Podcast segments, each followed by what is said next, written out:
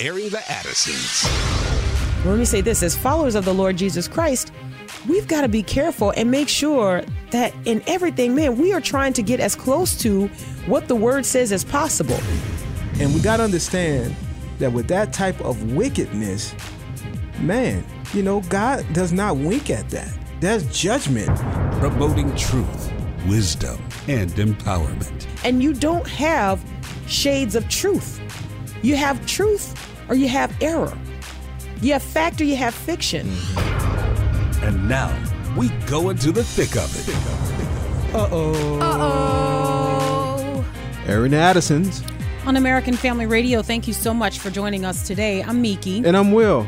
And Sherry B is over in Studio CC, and we've got a lot of uh, heavy content that we want to get to today. Dr. Richard Land uh, will join us in the next couple segments. Dr. Richard Land, the president of Southern Evangelical Seminary. Mm-hmm. We are going to talk about biblical worldview and talking to your adult children about what could be controversial topics, especially around the holidays. Man. Um, yeah, it's gonna.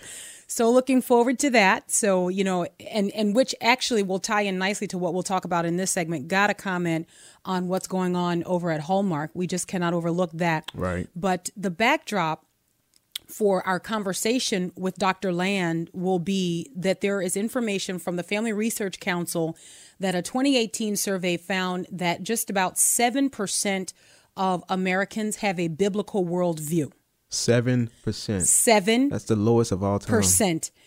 It is stunning. Like it is just it's it's one of those things. But I will say this though, Will the Great, it makes sense. Yeah. It makes It sense. It does. And and and I, I will tie it into what we'll talk about in this segment, and then we'll go back to this when we have Dr. Land on with us. Mm-hmm. I think that this is the reason why we saw Hallmark say, "Hey, we're sorry to all these families. We're sorry that we offended you. We're sorry that we featured a commercial of two women kissing in a mock marriage ceremony or wedding ceremony. We're sorry." And um, you know, we didn't mean to upset so many people. Mm-hmm. And then within like 48 hours, Yeah. we saw them say, We're sorry, we're not sorry. Well, we are sorry, but we're sorry to a different group of people, not you people. We're sorry to the people who matter the most, who mm. can put the most pressure. Yep.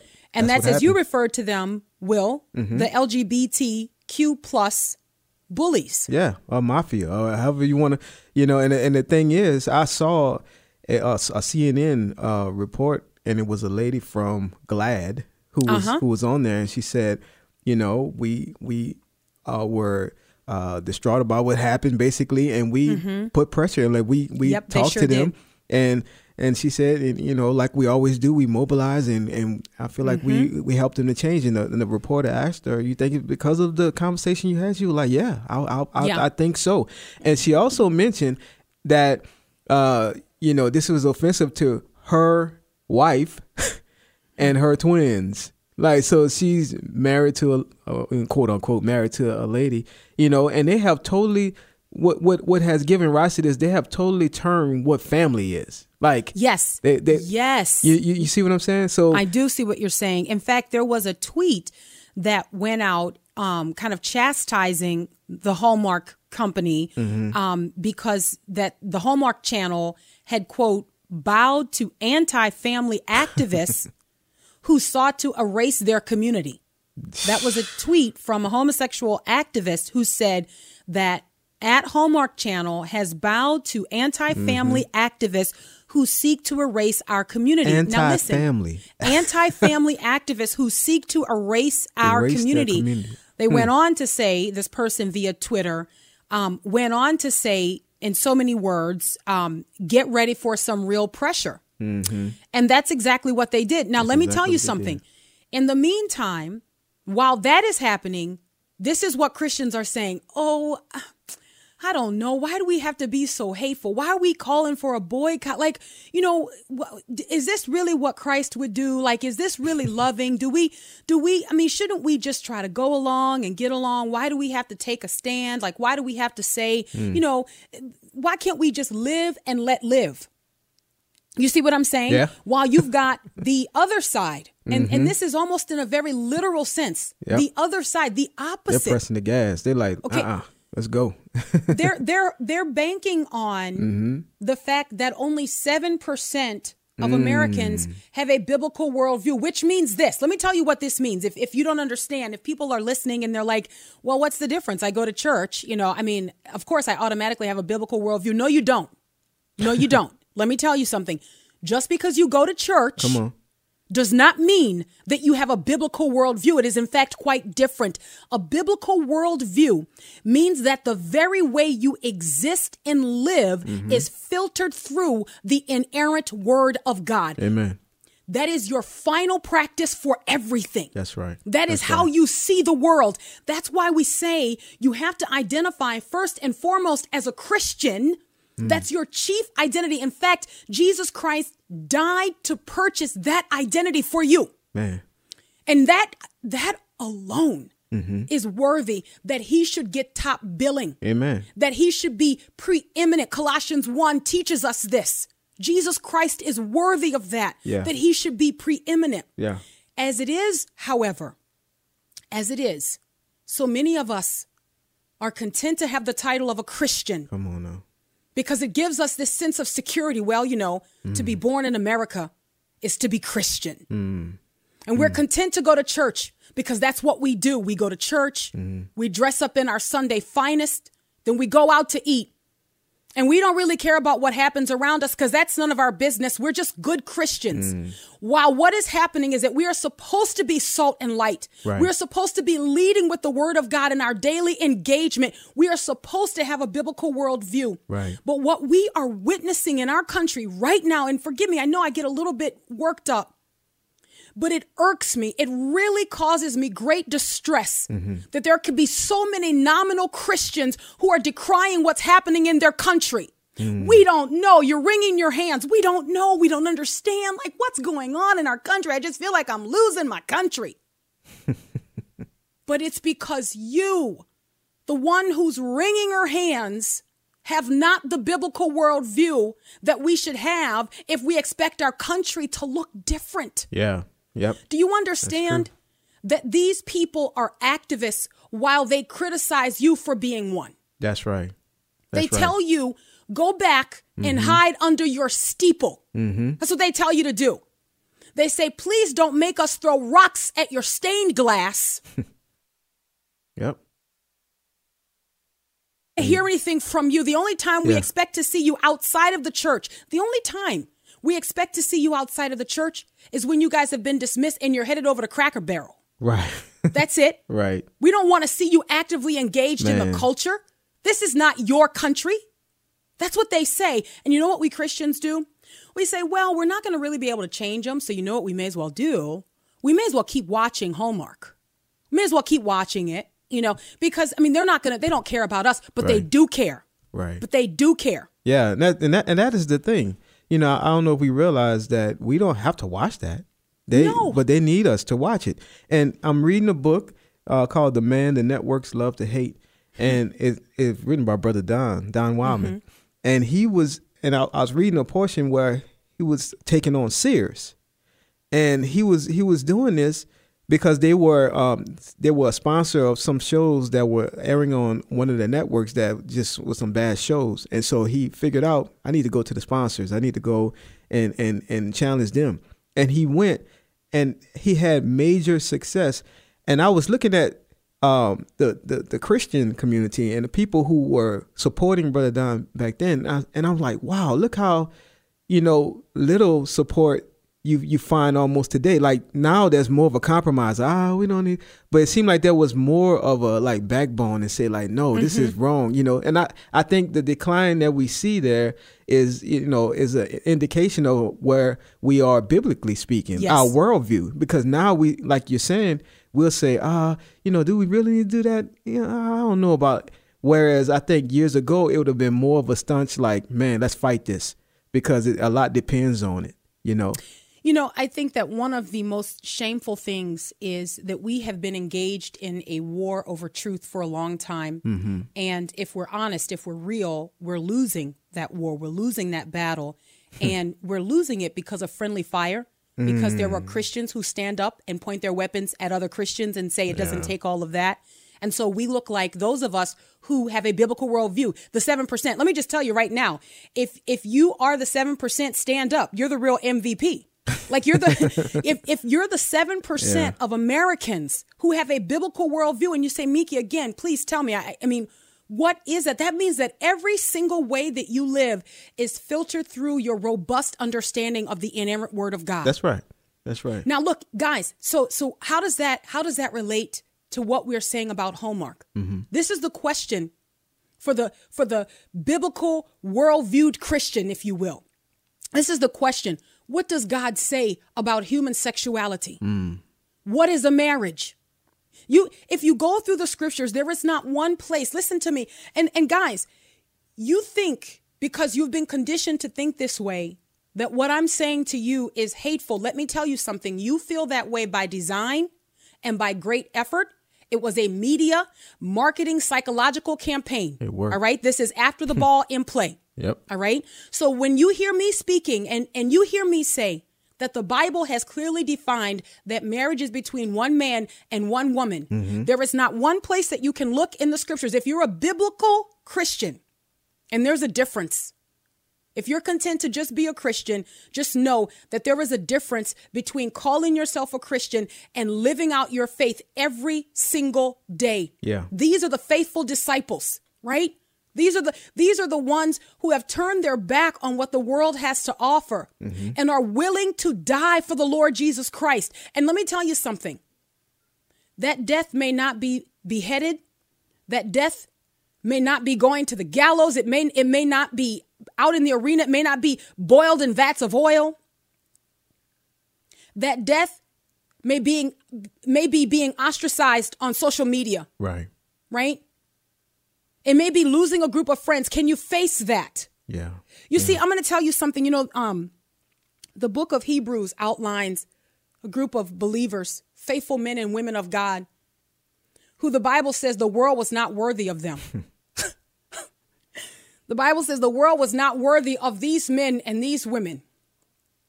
And I look at us in 21st century America, and we want so desperately to have this title of super Christian. Will like we so desperately want to be that person. You know what I mean? Mm-hmm. So we're like, you know, how can we present our best Christian foot on social media? Like, how can we get the best Christian social media footprint? But in reality, we're hollow and we're empty. Mm. And we don't have the type of mettle that we need to be able to stand up for the Lord Jesus Christ. This is where the rubber meets the road. When a person presses you and they said, Do you really believe that? Do you really believe that marriage is only between a man and a woman? This is where the Christian, the 7%, this is where we stand up and we say, Yeah, you know, yeah, I do. Yeah. I believe that. Yeah. Because I look at Genesis 19, I look at Leviticus 18 and 20, I look at Romans 1, I look at 1 Corinthians 6, I look at Galatians 5, and I say there is nowhere in the Word of God, there is nowhere in the Word of God where homosexuality is favorably spoken of. Not one place, guys, not one place. And you can have all of your reprobate apologists who try to give you a, a space where you can carve out and say, I'm a Christian, and also I'm gay, but I'm celibate where you where you make a mockery of the cross and what Jesus Christ has died to secure for you, this newness of life, that you don't have to be a victim, you don't have to be held hostage to your sin. And let me tell you something else. Where this is the only thing in our culture right now. This tells you the job that the enemy has done against the church. Hmm. This is the only thing that we look we look at the list of grievances, the case that God makes against humanity in Romans 1. This is the only thing that says we won't die. we won't give it up. Like you you're not going to make us feel bad about this. No, but you know what the Bible teaches us in Galatians? Galatians chapter 5 says that if we walk by the Spirit, we will not gratify the desires of our flesh. Amen. The desires of our flesh are against the spirit, and the desires of the spirit are against the flesh. For these are opposed to each other to keep you from doing the things that you want to do. And we live in a culture that compels Christians to approve of the things that people do not themselves want to do. Yeah. They are counting on you to tell the truth. You can go to 1millionmoms.com, sign the petition. Over 5,000 people have already signed the petition again. Send a message to Hallmark. We got to grab the break. Airing the Addisons on American Family Radio. We'll come back and talk about the 7% with Dr. Richard Land. Please don't go anywhere.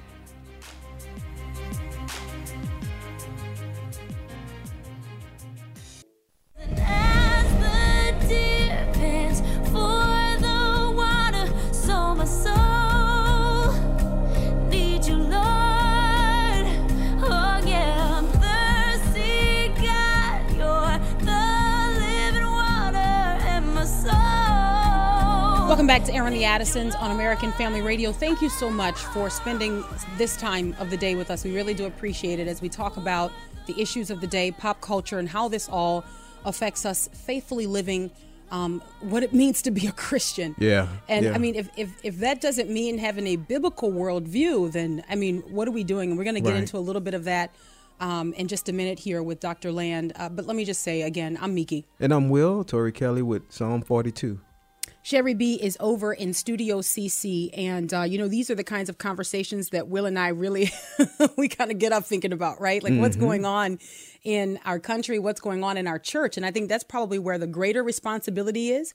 What's happening among those who are professing to be believers? That's right. Um, that we can see uh, so much of a decline reflected in our nation. So let's talk a little bit about that with Dr. Richard Land uh, who is the president of Southern Evangelical Seminary, leader in Christian apologetics education, and also serves as the executive editor of the Christian Post. Dr. Land has taught as a visiting or adjunct professor for several seminaries and has authored or edited more than 15 books. He earned his Doctor of Philosophy degree from Oxford University in England and his bachelor's degree from Princeton University. And uh, he joins us today. We're going to talk about something unique that they are doing at SES and also why it's important for where we are at this point in the history of the church. We look back 2,000 years and all of the various attacks that we have faced. Uh, the Lord has been faithful. The gates of, of hell have not prevailed against the church, but that's not because there haven't been attacks. That's right. That's right. So, anyway, every generation has to respond accordingly. Dr. Land, thank you so much for joining us today. Well, I'm delighted to be with you. So, you know, one of the things that uh, grabbed my attention about what your uh, seminary is responding to is the fact that uh, 7% of Americans have a biblical worldview. Um, I tried in the first segment Unbelievable. to, you know, because when you read that study, this information came from the Family Research Council. I got to tell Yeah. you, you think that they get their preposition wrong. You think that they say it's dropped by 7%, but that's not what they say. They say that 7% of Americans have a biblical worldview. Help us understand what it means to have a biblical worldview, Dr. Land. Well, you know, the, let me say first of all, the reason for that, one of the reasons is, is that there was a survey done about four years ago by Pew that found that only about half of Protestant ministers have a have a, a Christian worldview. So if you're getting that uncertain sound from the pulpit, Right. um, you're going to get an uncertain sound uh, from the people. right. And breaking it down, down by denominations, the lowest percentage of ministers who had a biblical worldview were Methodists, and the highest were Baptists. But the Southern Baptists were only seventy percent, and they were the highest. Wow. So you know, if the if the pulpit gives forth an uncertain sound, you know, you're pretty hopeless. Um, we have simply been engulfed in our country by moral relativism, mm-hmm. Mm-hmm. and so that means that nothing is always true. well, a Christian worldview starts with the fact that some things are always true, and some things are always wrong. Mm-hmm. And if you say that nothing is always true and nothing is always wrong, and that all all beliefs and all facts are relative, you know, those are those are your facts, and I have my facts. No, facts are stubborn things. facts are facts. Right. That's you, right. You're not entitled to your own facts. You're not That's entitled right. to your own your own truth. Truth is true. Um, and so once that happens, you've really given yourself um, a a, um, uh, a logical and moral lobotomy, and so hmm. you you've lost the ability to ascertain truth, hmm. mm-hmm. and thus you become the you become the source of your own truth, which is totally subjective. Whereas the Bible uh, Christians say that the Bible is truth. Jesus hmm. says, "I am truth. I am truth. I'm not you know I'm not true. I'm truth." And uh, we believe that the Bible is is timeless truth. And as a as a consequence, if I have an experience that contradicts Scripture, then I am to reject my experience because the devil can counterfeit my experience. He mm-hmm. can't counterfeit Scripture. Mm-hmm. Mm. Amen. Mm. So now let me say this. So I listened to that, and I think that there would probably be a fair amount of our listeners who are dialed in today, and they say, Dr. Land, I agree with you. However, I am talking to family members on a regular basis who say, no, you're wrong. We live in a post truth culture where people mm-hmm. don't even value that you can present to them facts. I mean, listen, we are having subjective conversations all the time that are presented as objective truth, right? It's, I feel this way. And it seems that feelings are more valuable in our culture today. How do we navigate that and remain biblically faithful? Well, first of all, we identify what it is. Um, you know, I, I was talking to an apologist from California, and and he was sort of like he was sort of like a missionary from the future, because California is where the country's going. If we don't turn this tide back, Yeah. uh, California is our future, which is a pretty grim prospect. Right. And he said, even in Christian church, he, he, in, and he talks to Christian young people, that you know they say, now if you're telling me I have to choose between biblical truth about homosexuality and my best friend who's a lesbian, I'm going to choose my best friend. and he said that this is that they they go by how they feel, Right. not what they think, not what they think, but what they feel. And um, I've talked to others uh, who are in the apologetics field, and and they'll have Christian young people just going right along with them when they talk about abortion and when they talk about other issues. But when they start talking about sexuality and homosexuality and transgenderism, they they they they can see the look come across their faces. Well, you're just a hate monger. Mm-hmm. Mm-hmm. You're just a bigot. And and the, and the reason for that is we've allowed our children to be brainwashed by our culture. Uh, they captured MTV, mm. And they've captured they've largely captured the, the pop- popular culture, and and we are relational beings. God created us for fellowship with Him and fellowship with each other. And people who are in isolation from others don't do well. They, they begin to malfunction. Um, think of hermits; I mean, they just malfunction. And so um, we have too carelessly allowed our children to be immersed and submerged in this relativistic culture. Hmm. And, you know, an hour of Sunday school and an hour of a church service on Sunday morning, and if you're lucky, a church service on Sunday night, is not going to counterbalance that. Come we have, on. we've got to we've got to for for children who are not yet grown we need to counterbalance the time we need to monitor what they watch on the internet how much right. time they spend on the internet That's right. we need to have daily devotions with our children That's and right. if we can at all possibly do it either homeschool them or have them in really good christian schools to redress this balance Mm. because we're going to be influenced by our culture. You know, I'm a baby boomer, and people talk about the baby boom generation. They talk about the millennials. They talk about the baby busters. Why? Because we share a common generational experience. Mm-hmm. Just like my parents were the World War II generation, they shared a common generational experience. And my parents, because they went through the Depression, no matter how good things were, they were always worried that the, that the wolf was at the door. Hmm. Whereas I'm a boomer. I'm figuring how bad, no matter how bad it looks, it's going to turn out okay. Mm-hmm. And, and that's just because of our generational experience. Right. And so we have got to understand that when we live in this culture, that we have got to intentionally redress that balance scale of time. You Go mentioned ahead, Will. You wanted to. Yeah, I'm I was going to say he, you mentioned about um, worldview and, pa- and and the pastors and you know and what's going on in the churches, and I have to ask the question. So, where are the pastors getting their worldview for from? Should we be looking at the seminaries? Hmm. Uh, are there problems in our seminaries? Is and, and Well, you- yes, yeah, yes, yes, yes. Um, Oh boy, because Will, you they- don't really cut corners. because they have been they've been influenced by this culture too. hmm I mean, I'm shocked to see the extent to which, in my own denomination, Southern Baptist, that we have a woke culture. Oh my goodness. Um, you know that that is just. Uh, I mean, I would have not have imagined it was possible. just, I'll give you an, an example. we have um, I know of at least two instances where seminary officials, Mm-hmm. and I'm not going to name the seminary, but a Southern Baptist seminary official has said, "Of course, I'm a racist. Um, I'm a white male. If I'm a white male, I can't help but be a racist." Wow. That is a denial Wow. of the gospel. Come on. The gospel says we become new creatures in Christ. Come Amen. on. Come on. Come on. And it's a, it's a denial of Martin Luther King's dream Mm-hmm. of a country where we're judged not by the color of our skin, but by the content of our character. Mm-hmm. And I, for one, am not willing to give up on Dr. King's dream. Mm-hmm. And I, for one, am not willing to say that people cannot be liberated from whatever background they've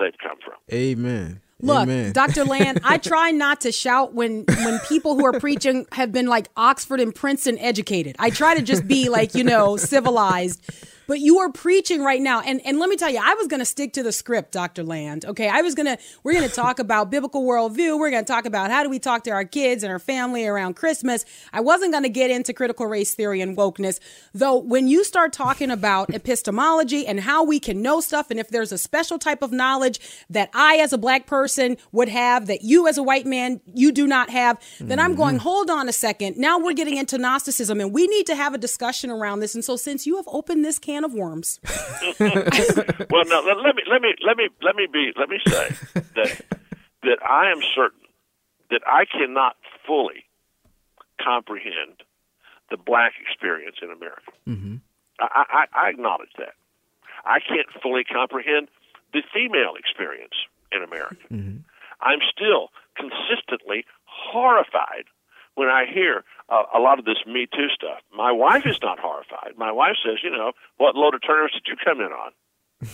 You know, I mean, but uh, that doesn't mean that I'm a sexist. It doesn't mean that I'm a racist. Um, and I've, I've, I'm old enough. I'm 73 years old. I graduated from high school in 1965. wonderful. I know people who were bigots. They had been raised that way in the South, and they changed. Mm. and the gospel changed them. Amen. Mm-hmm. And they were not racists. I'm sorry, mm-hmm. they just weren't. Mm-hmm.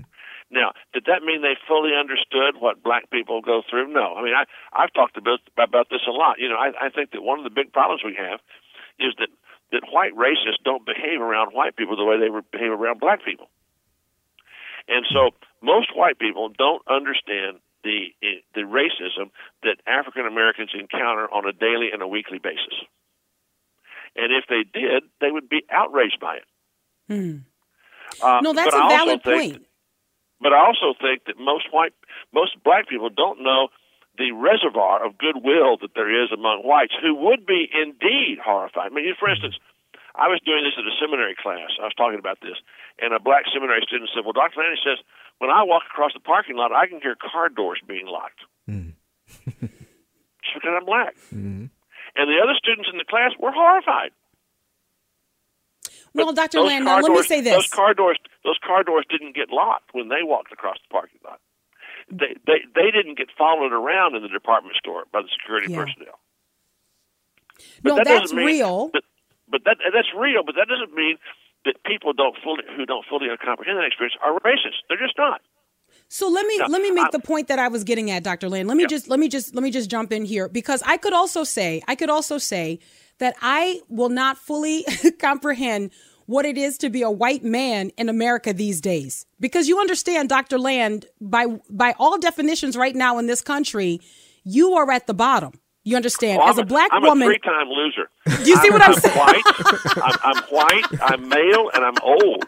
and you're Christian. So four I'm time old. So- loser. So, Okay. that's racism, sexism, racism, sexism, and genderism oh all in my one fell goodness. swoop. So look, so Dr. Land, if we are sharing sympathies, then let me just also apologize to you and your people for what you're going through right now in this country. I guess the point that I'm getting at, what I'm driving at when I talk about this special knowledge and when, when I talk about who can know what, here is my question, and, I, and I'm asking this question sincerely, but I, I do have an answer in mind. Okay. My question is Is there something that I can know, right? that I would speak to you and I would say something that then the word of God becomes irrelevant. Is does my experience trump the word of God and what we know to be true of scripture? Do we need to have this additional knowledge? I guess is what I'm talking about. No. No. Um, experience, experience like does that. not trump experience does not trump the word of God. Okay, and that's right. the point that I'm making. When when I when because when I talk about yes, you know, we have these different experiences, and this is coming down from seminary, right? This is and look, and I'm I'm glad you said it, you know, because among Southern Baptists right now, I mean, I am just I'm shocked and I'm in awe at what's happening. The gentleman that you referred to, we have discussed this on this program.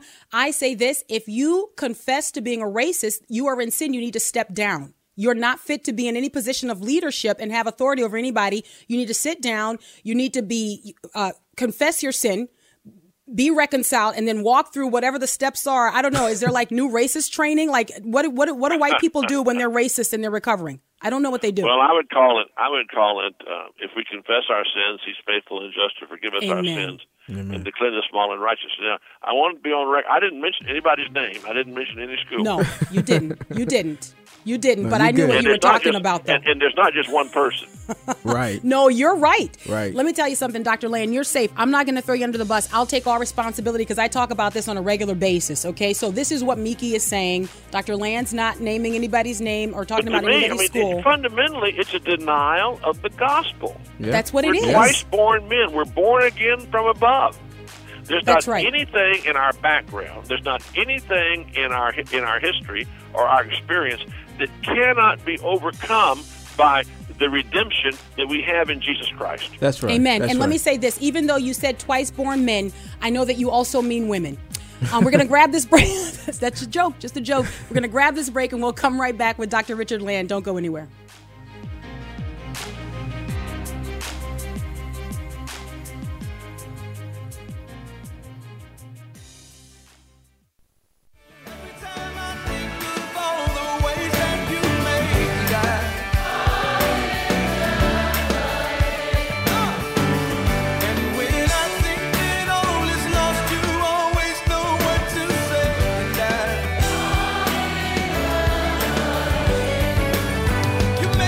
To Aaron the Addisons on American Family Radio. We appreciate you listening. I'm Miki. And I'm Will. That's Todd Delaney with Fall in Love Again.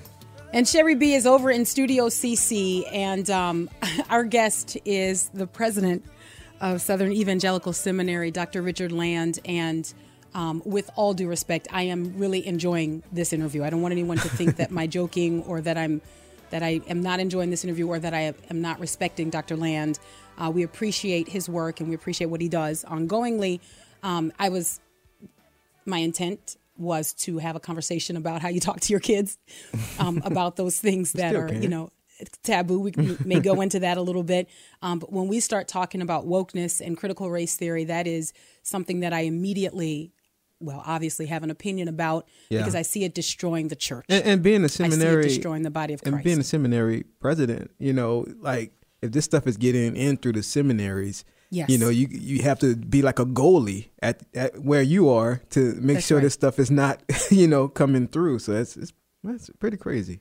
that's right and let me Right remind questions. go ahead dr land i'm sorry say that again You have to you have to ask the right Yeah, I bet. yes. You know, it's amazing. I, I will say this, and then we'll get more into talking about apologetics because you share an interesting story and, and sort of the reason that um, that SES is responding and aggressively teaching apologetics would be the way that I would describe it. But before we go there, I just want to talk about how subtle the deception is when we talk about critical race theory and wokeness, because you've got a lot of people who will say all of the right things up to a certain point right? And you think that you're on the same page. And then it's like you sort of turn this corner. And then it's almost as if you are talking about a different religious conviction, you know? And so it's very dangerous. And I see it uh, dividing and destroying the body of Christ. And I just want to get maybe one more thought from you on that. And then we'll kind of move into apologetics, which I think this falls under that category.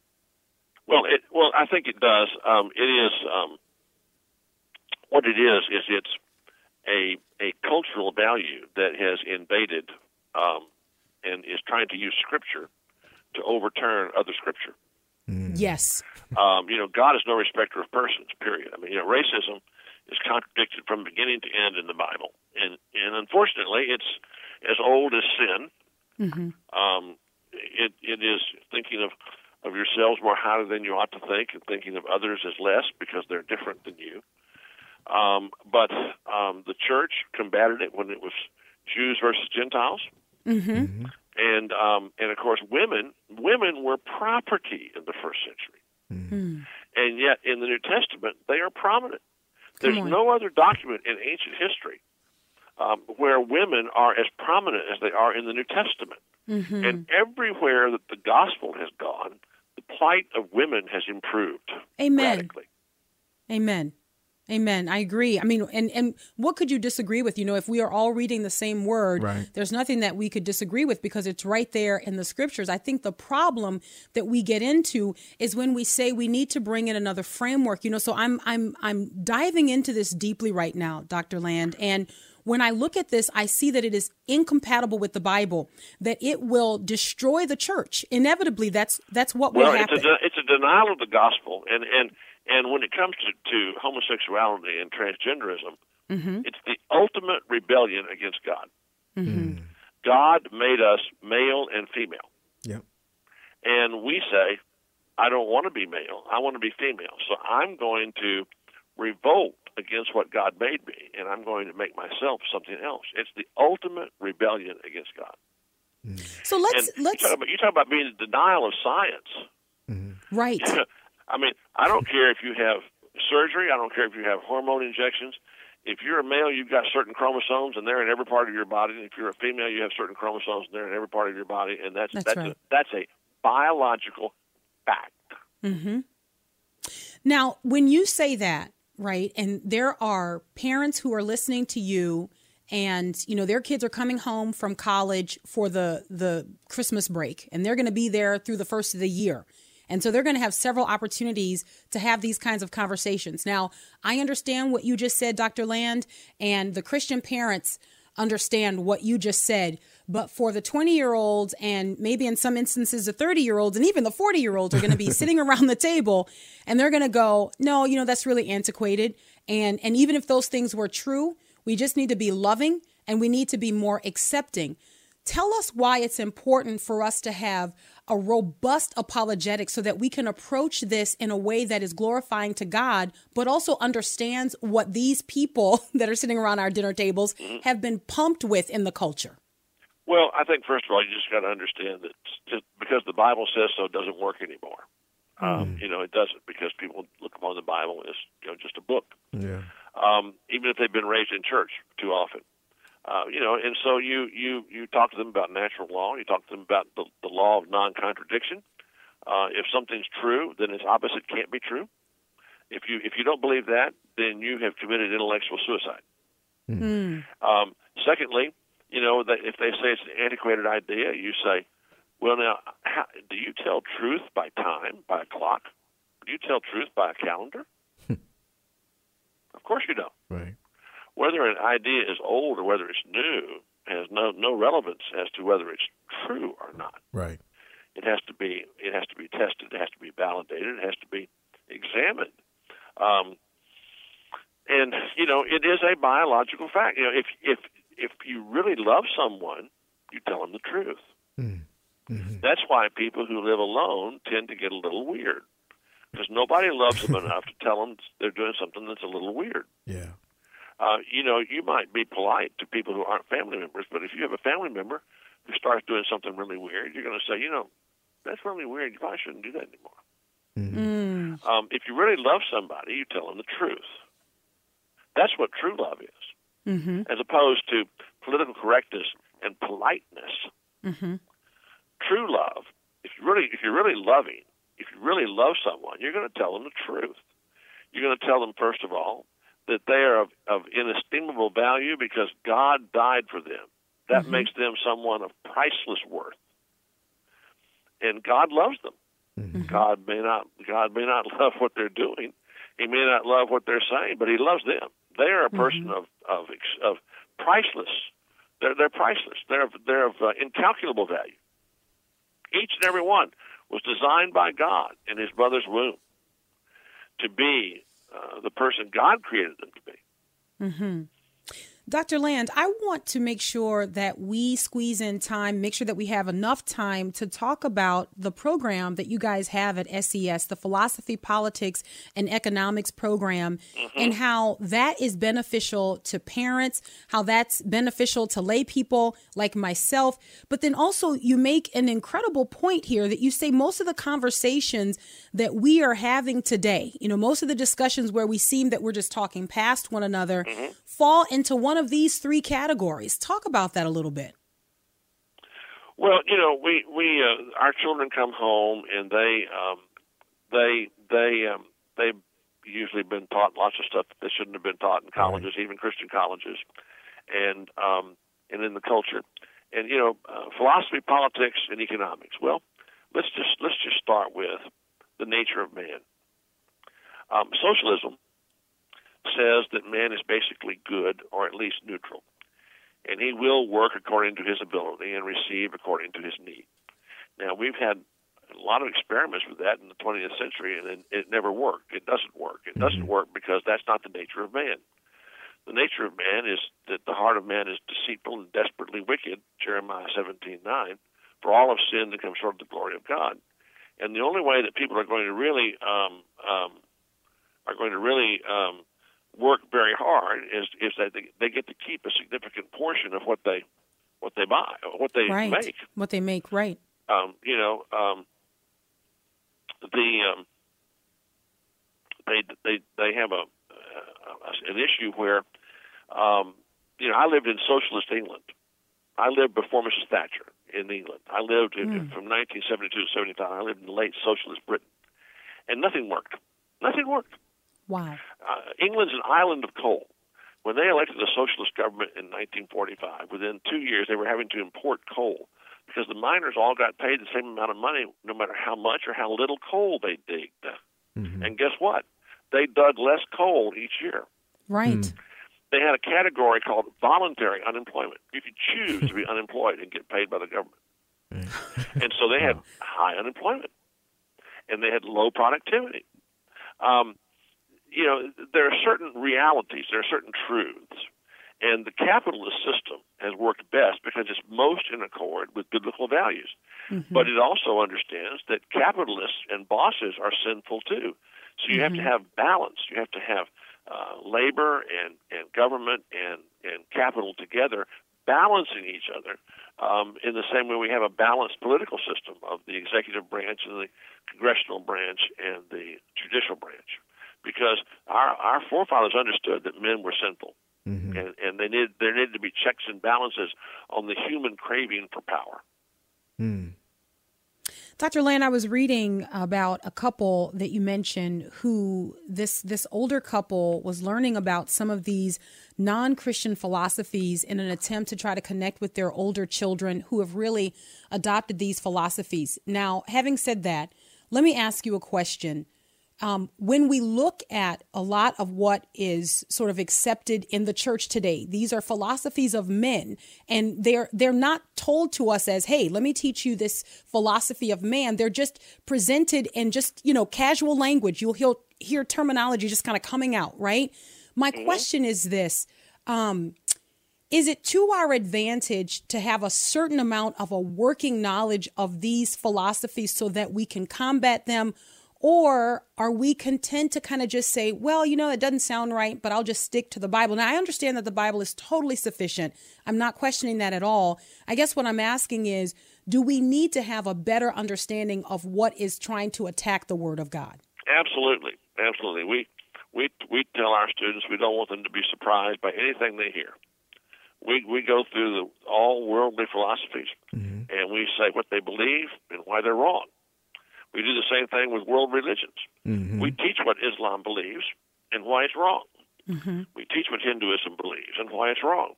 We don't want our students, when they go out into the world, to ever be surprised by a philosophy. We want them to know what that philosophy is. We want to know why it's wrong based upon natural law and based upon biblical principles. Awesome. You know, um, I was I, I I brought this up a few weeks ago, and and this was my suggestion, Dr. Land. My suggestion was for some of us. Now i don't i think that there are some christians among us and the bible speaks to this as well that they may be a little bit weaker. You know they may not be able to consume this information. It could threaten their faith. And i think that each person we, we've got to be sensitive about that. We, we, we want to be careful.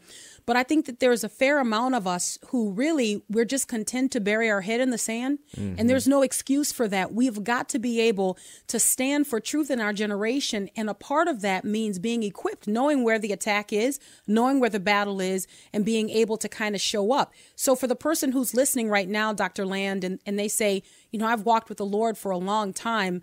I don't need to know all of that. I just know that it's wrong. Um, what do you say to them?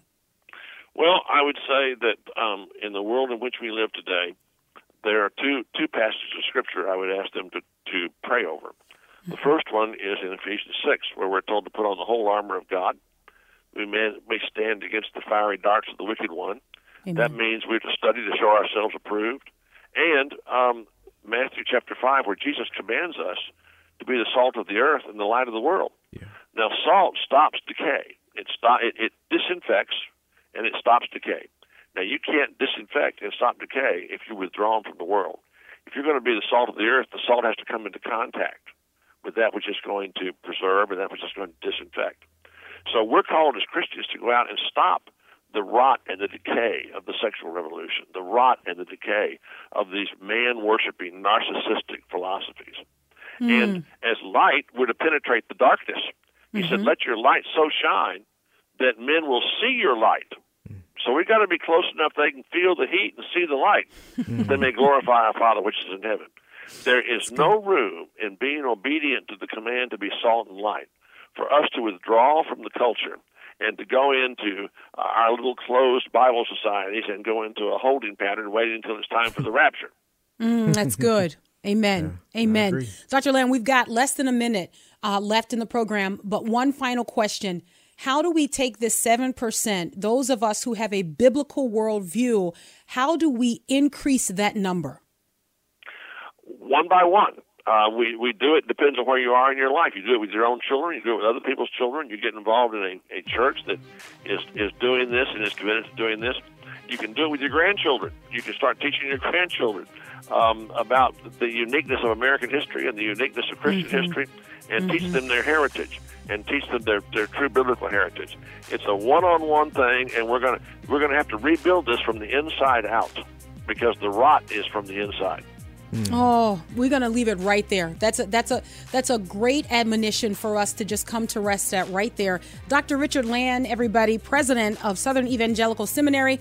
You can check out SES at ses.edu, www.ses.edu. Will the Great, this is our first time talking with Dr. Land, and I've Yeah, enjoyed it. awesome, Hopefully, it, I hope I haven't ruined it for us. That it won't be our last. uh, we'll have to try to do it again. All right, that's all the time we have today. Until tomorrow, Lord willing. God bless.